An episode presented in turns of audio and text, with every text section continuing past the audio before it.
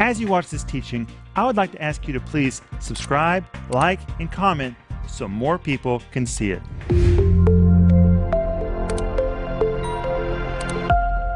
Welcome to Home Group and Merry Christmas. And tonight, me and Denise and Maxime and Joel have something to say to you. Denise?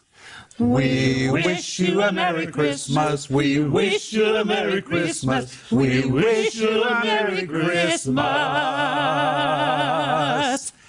And a Happy New Year. Merry Christmas, Home Group. Merry Christmas. Merry Christmas. Merry Christmas. Jesus was born, not today, 2,000 years ago, but he was born. Doesn't really matter what day. The fact is, we're just celebrating the moment when God became flesh. Amen. Dwelt among us. And today we're wrapping up our home groups on the subject of Christmas, the rest of the story, and it's the last day that we're offering you the free download. So if you've not already gotten it, please go to our website to get it. It's 124 pages of notes about Christmas. If you feel like you've heard some things about Christmas that you've never heard before, it's all right here in the study notes, and this is our gift to you. I really worked hard to prepare this for you, so please go get it. I want you to have it. Just go to renner.org. And remember that you can also order the series that goes with it. You say, well, Christmas is already over. Then order it for next year because this is something you need to hear and hear and hear and hear. There is no story in the world more wonderful than the Christmas story. And I call this Christmas the rest of the story. We tell all the details that are not included in the Gospels, but are historically authenticated. It just makes the whole story just become full color, doesn't it, Denise? Oh, yes, absolutely. And it's almost the new year, so I want to encourage you if you don't have a daily devotional for the new year, order Sparkling Gems from the Greek, number one, or art, order Sparkling Gems from the Greek, number two. These daily devotionals are something else. Now, I know that when you look at these, they seem a little intimidating because they're so big. But really, it's, it's not hard to do. You just read a few pages a day. It just takes a matter of minutes, and by the end of the year, you will have gone through all 365 of them. And I guarantee you, you will grow as a Christian. Maybe that is your commitment for the new year, that you want to grow as a Christian. If you read this every day for 365 days, I guarantee you, you will make spiritual progress in your life. Amen? Amen. And hey, if you need prayer, today's a good day to reach out. We would love to hear from you. Just call us 1 800 742 5593 or write us at prayer at uh, prayer at uh, renner.org. And the moment we hear from you, we're going to begin to pray with you. Today, we're going to talk about what we have to do to prepare for Jesus' next coming. Because he's coming again. Hmm. He's coming again. In fact, there's a Christmas song everybody sings, Joy to the World. Let's sing it. Joy to the world, the Lord is come. Let earth receive her King. Okay, everybody sings that for a Christmas song. Do you know that is not a Christmas song? That is a second coming song. That was written to celebrate Jesus' next coming. Let the world receive her King. Everybody sings it for Christmas, but my friends, a moment's coming in the future when Jesus is going to come, and he's going to come as the King of Kings and the Lord of Lords. And God wants to give us a sense of when that event is going to take place. Amen? Amen. And when we come to the New Testament, we find that there were two people in Jerusalem who had a sense that the Messiah was going to come the first time. And when you look at them and how they operated, it gives you the sense of what we need to have in order for us to be aware when Jesus is going to come for the church. Their names were Simeon and Anna. Are you guys ready? Ready. Now we know that the Magi had a sense that it was time for the great world leader to be born. But in addition to the Magi, there were these two individuals, Simeon and Anna, and they were waiting for the coming of the Lord. And today we're going to look at them to see what we need to do to prepare for the Lord's next coming. But let's talk just for a moment about this Simeon. Simeon. Who was Simeon? Well, some well versed in ancient Jewish writings, listen to this, have noted that there really was a man at that time by the name of Simeon who was of great notoriety in Jerusalem. He was the son of Hillel. That's amazing because Hillel was the founder of a major theological group and the first to ever be given the title of Rabban, which is the highest title ever given to anyone for their theological astuteness. This was just amazing. So this Simeon was not a low level man. This was the son of Hillel. And in fact, Simeon, that history tells us about, eventually succeeded, succeeded his father Hillel and became the leader of the Hillel theological group.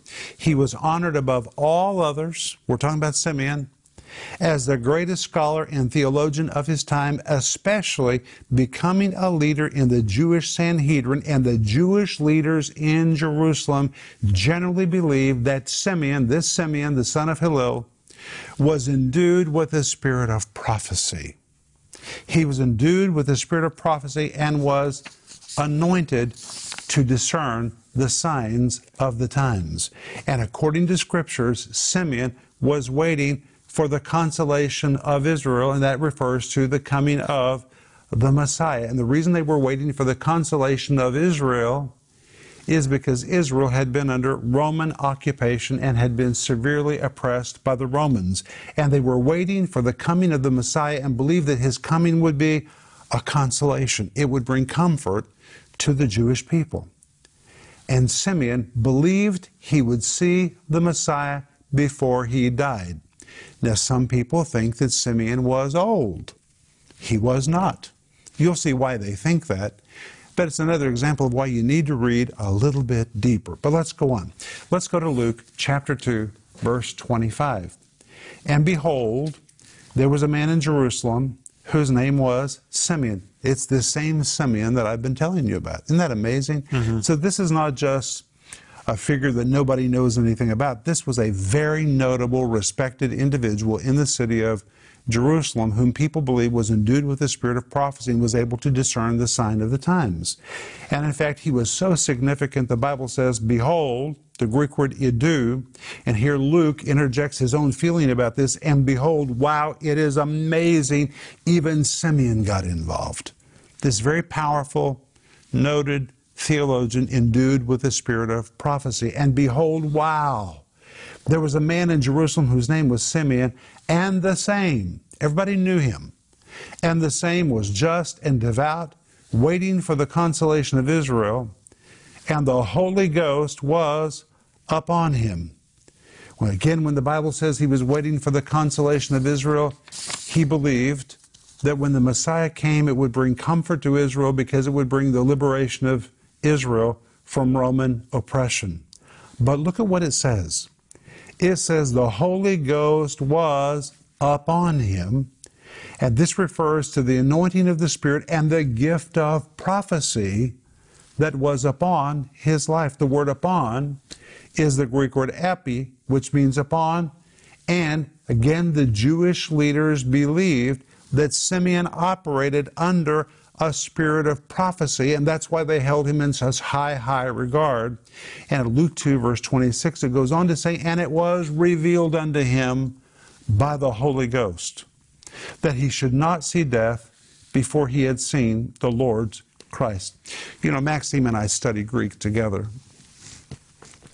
And I said to Maxime just before we began home group tonight that normally you would think this word revealed is the Greek word apocalypsis. It is not the word apocalypsis. I'm amazed. I mean, it's amazing. Anybody who studies Greek would assume that it would be the word apocalypsis, but instead it's a Greek word krimatidzo. It is a business term describing a business transaction between two people. Now listen to what this means. Now remember, Simeon had a spirit of prophecy upon him. This shows the interaction between God and Simeon. His relationship with the Holy Spirit was so close that they conducted a great deal of business together. Mm. Oh, Isn't that beautiful? Absolutely. To do business with the Holy Ghost, constantly transactions between the two of them as they're sharing with each other. And the word revealed can also mean to be forewarned or to be divinely uh, aware of something. It was the word used to describe an individual who serves as a mouthpiece of divine revelation. Oh, that's what I want to be. I want to be a mouthpiece of divine revelation for people, Denise. Well, Rick, now the Holy Ghost was upon him. Was upon him. Not in him. No, he was not even born again. Not But with he- him. Not well with him, but not in him. But on him. and he had this business transaction with the Holy Ghost. I think it's so beautiful. Well, and if he, the Holy Ghost is not in him, but he has this business transaction with the Holy Ghost being on him, what kind of business transaction can we have with the Holy Ghost that's exactly the point. who lives in us? Amen. But as Simeon communicated with the Holy Spirit, the Holy Spirit communicated with him regularly. I just think that is so beautiful. I love that. And while he and the Holy Spirit were conducting business. Oh, love it. Isn't that just amazing what insight that brings to that scripture? The Holy Spirit revealed to him that he would see the Messiah before he died. And the revelation of this became so strong that Simeon became God's mouthpiece and he began sharing his God given conviction with others. And everyone in Jerusalem generally knew that Simeon believed he would not leave the world until he saw the Messiah. Wow. He spoke it with confidence. Wow. Thank you, Jesus. And the scripture says it was revealed to him by the Holy Ghost. Even the word by is important because it is the Greek word hupo. And the word hupo means under the direction, under the guidance, under the influence of the Holy Spirit. And it tells us, because it is the word hupo, which means to be under, that Simeon was in submission to the Holy Spirit. It really defines the relationship. The Holy Spirit was the leader. Hupo, Simeon, was under the leadership of the Holy Spirit. And the Holy Spirit was revealing things to him. And you know, when you get under the Holy Spirit and allow the Holy Spirit to be your leader, He'll begin to speak to you and He'll reveal all kinds of things to you as well. But verse 27 says, and he came by the Spirit into the temple. And guess what? The word by here is a totally different Greek word. It is the Greek word en, spelled en. It means in the control of the Holy Spirit. And what is totally amazing to me, like Denise said, the Holy Spirit was not in Simeon, but Simeon was nearly acting like a believer who had the Holy Spirit in him. The Spirit was on him, but he came in the control of the Holy Spirit. He was walking in the Spirit as much as any Old Testament saint could possibly walk in the Spirit. He was walking in the control of the Holy Spirit. Hupo, he was under the Holy Spirit, in submission to the Holy Spirit. He was conducting business with the Holy Spirit. Wow, this is just amazing to me. He and the- he was telling everybody what the Holy Spirit had told him that he was going to see the Messiah before he departed this world. Joel? You know, we've always said that the Holy Spirit is our guide. And this is a perfect example. Oh, it is. That day, the Spirit led him to the temple. Isn't that amazing? The Holy Spirit's our guide. Then look at verses mm. 27 to 29. And when the parents brought in the child Jesus to do for him after the custom of the law, then he took him up in his arms and blessed God and said, Lord, now lettest thy servant depart in peace according to thy word. And when people read that, they mistakenly believe that Simon Simeon must have been old. That's what I always thought. Of course. Yeah. Because it says, Now let us thy servant depart in peace according to thy word. But there is nothing in Scripture and there's nothing in history to confirm that he was old. He was simply saying, You know what? If I died today, it'd be all right. Hey, God promised I would see the Messiah. I have seen the Messiah. If I died today, it'd be all right. It does not mean he was old. And in fact, Simeon was not old. He remained a leader for a long, long time in Jerusalem. Hmm. And then in verses 30 to 33, Simeon prayed, For mine eyes have seen thy salvation. Thou hast prepared before the face of all people a light to lighten the Gentiles and the glory of thy people Israel. And Joseph and his mother did what? Marveled. You know why they marveled? Because it was Simeon. Everybody knew this man. This was the great theologian that was endued with the spirit of prophecy. They were stunned. And the word marvel, the Greek word thaumazo, which means to be at a state of wonder or to be at a loss of words, to be shocked, to be amazed, to be bewildered. Mary and Joseph literally lost their speech when they saw such words coming out of such a notable theologian in the city of Jerusalem. Again, he was a noble, highly respected theologian in Jerusalem. He was a prophetic, spirit led theologian, prophesying and speaking a blessing over their little boy. But wait, somebody else came. Luke 2:36 says, "And there was one Anna, a prophetess, the daughter of Phanuel, of the tribe of Asher. She was of great age and had lived with a husband seven years from her virginity.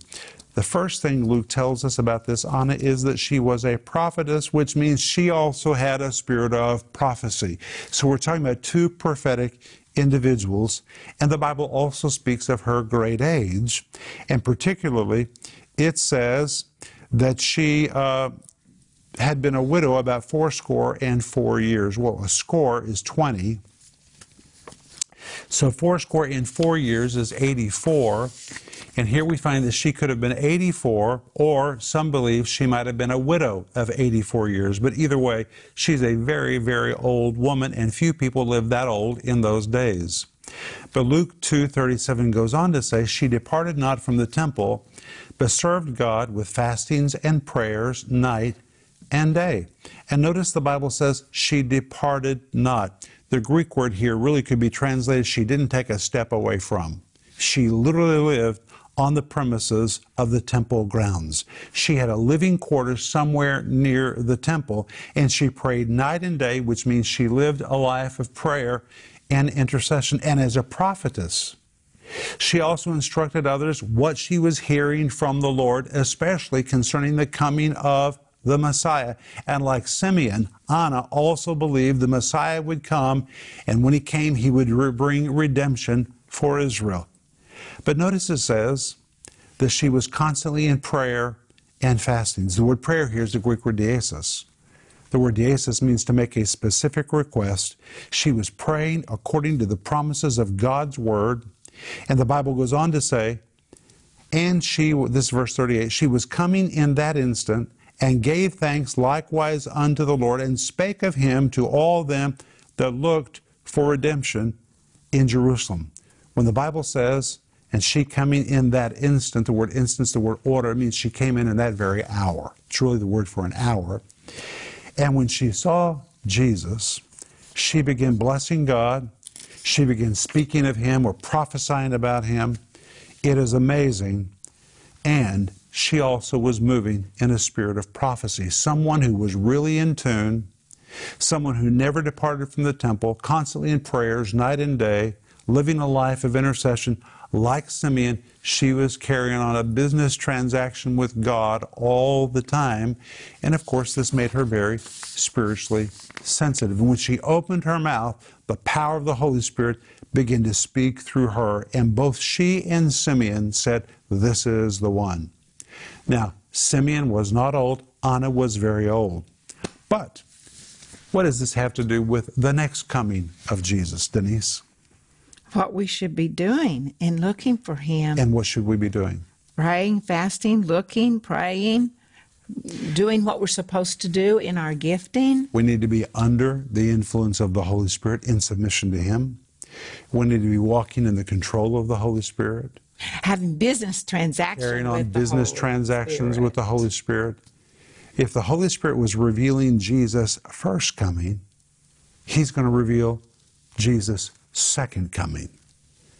He's just looking for people that will do business transactions with Him, enter into communication with Him, so He can reveal. But I cannot stress enough how important it was in the case of Simeon that hupo, he was under the authority of the Holy Spirit. God today is wanting to reveal a lot of things to the church. He's wanting to reveal things to you. But God cannot reveal those things to you or to the church until hupo we find ourselves under the Holy Spirit. And we open our ears and say, We're willing to do business with you. Tell us what we need to change. Tell us what we need to do. And if we'll enter into that place with God, God will begin to reveal everything we need to know as we get ready for the next coming of Jesus. And Jesus is coming again. And by the way, Simeon had a spirit of prophecy. Anna had a spirit of prophecy. There is no indication that anybody else in Jerusalem did. It seems these two were very unique. Maybe you're hearing something that others don't hear. That's all right. That's all right. God has always worked with a remnant. God is looking for a remnant today who will open their ears and who will do business with Him so that He can speak to them and get them ready for the coming of Jesus. Joel? Well, I know that our time's almost up, and I want to pray for our, Oh, let's our wonderful home group. Father God, I thank you for our home group. I thank you we get to study your word together. Thank you for opening our eyes and letting us hear these amazing, amazing things. And Jesus, we are looking for you. We want you to come back. Yes. Jesus, thank you for our salvation. Mm. Father God, I ask you that if there's any unsaved family members in our families, I ask you to reveal yourself to them. In the name of Jesus Christ, do a work in their lives. Mm-hmm. And Father God, I ask you to direct us. Holy Spirit, lead us. You're our guide. In the name of Jesus, amen. Amen. Hasn't this been good, guys? Wonderful. When we come back on Monday to home group, we're going to talk about what we need to do to get ready for the new year. How do you end this year and start the new year right? It's going to be really good. But remember, if you need prayer, write to us prayer at renner.org or call us 1 800 742 5593. And we again want to say, we wish you a Merry Christmas. We wish you a Merry Christmas. We wish you a Merry Christmas. And a Happy New Year. Merry Christmas. Go to bed. Bye bye. If that teaching helped you, would you please subscribe, like, and comment so more people can see it?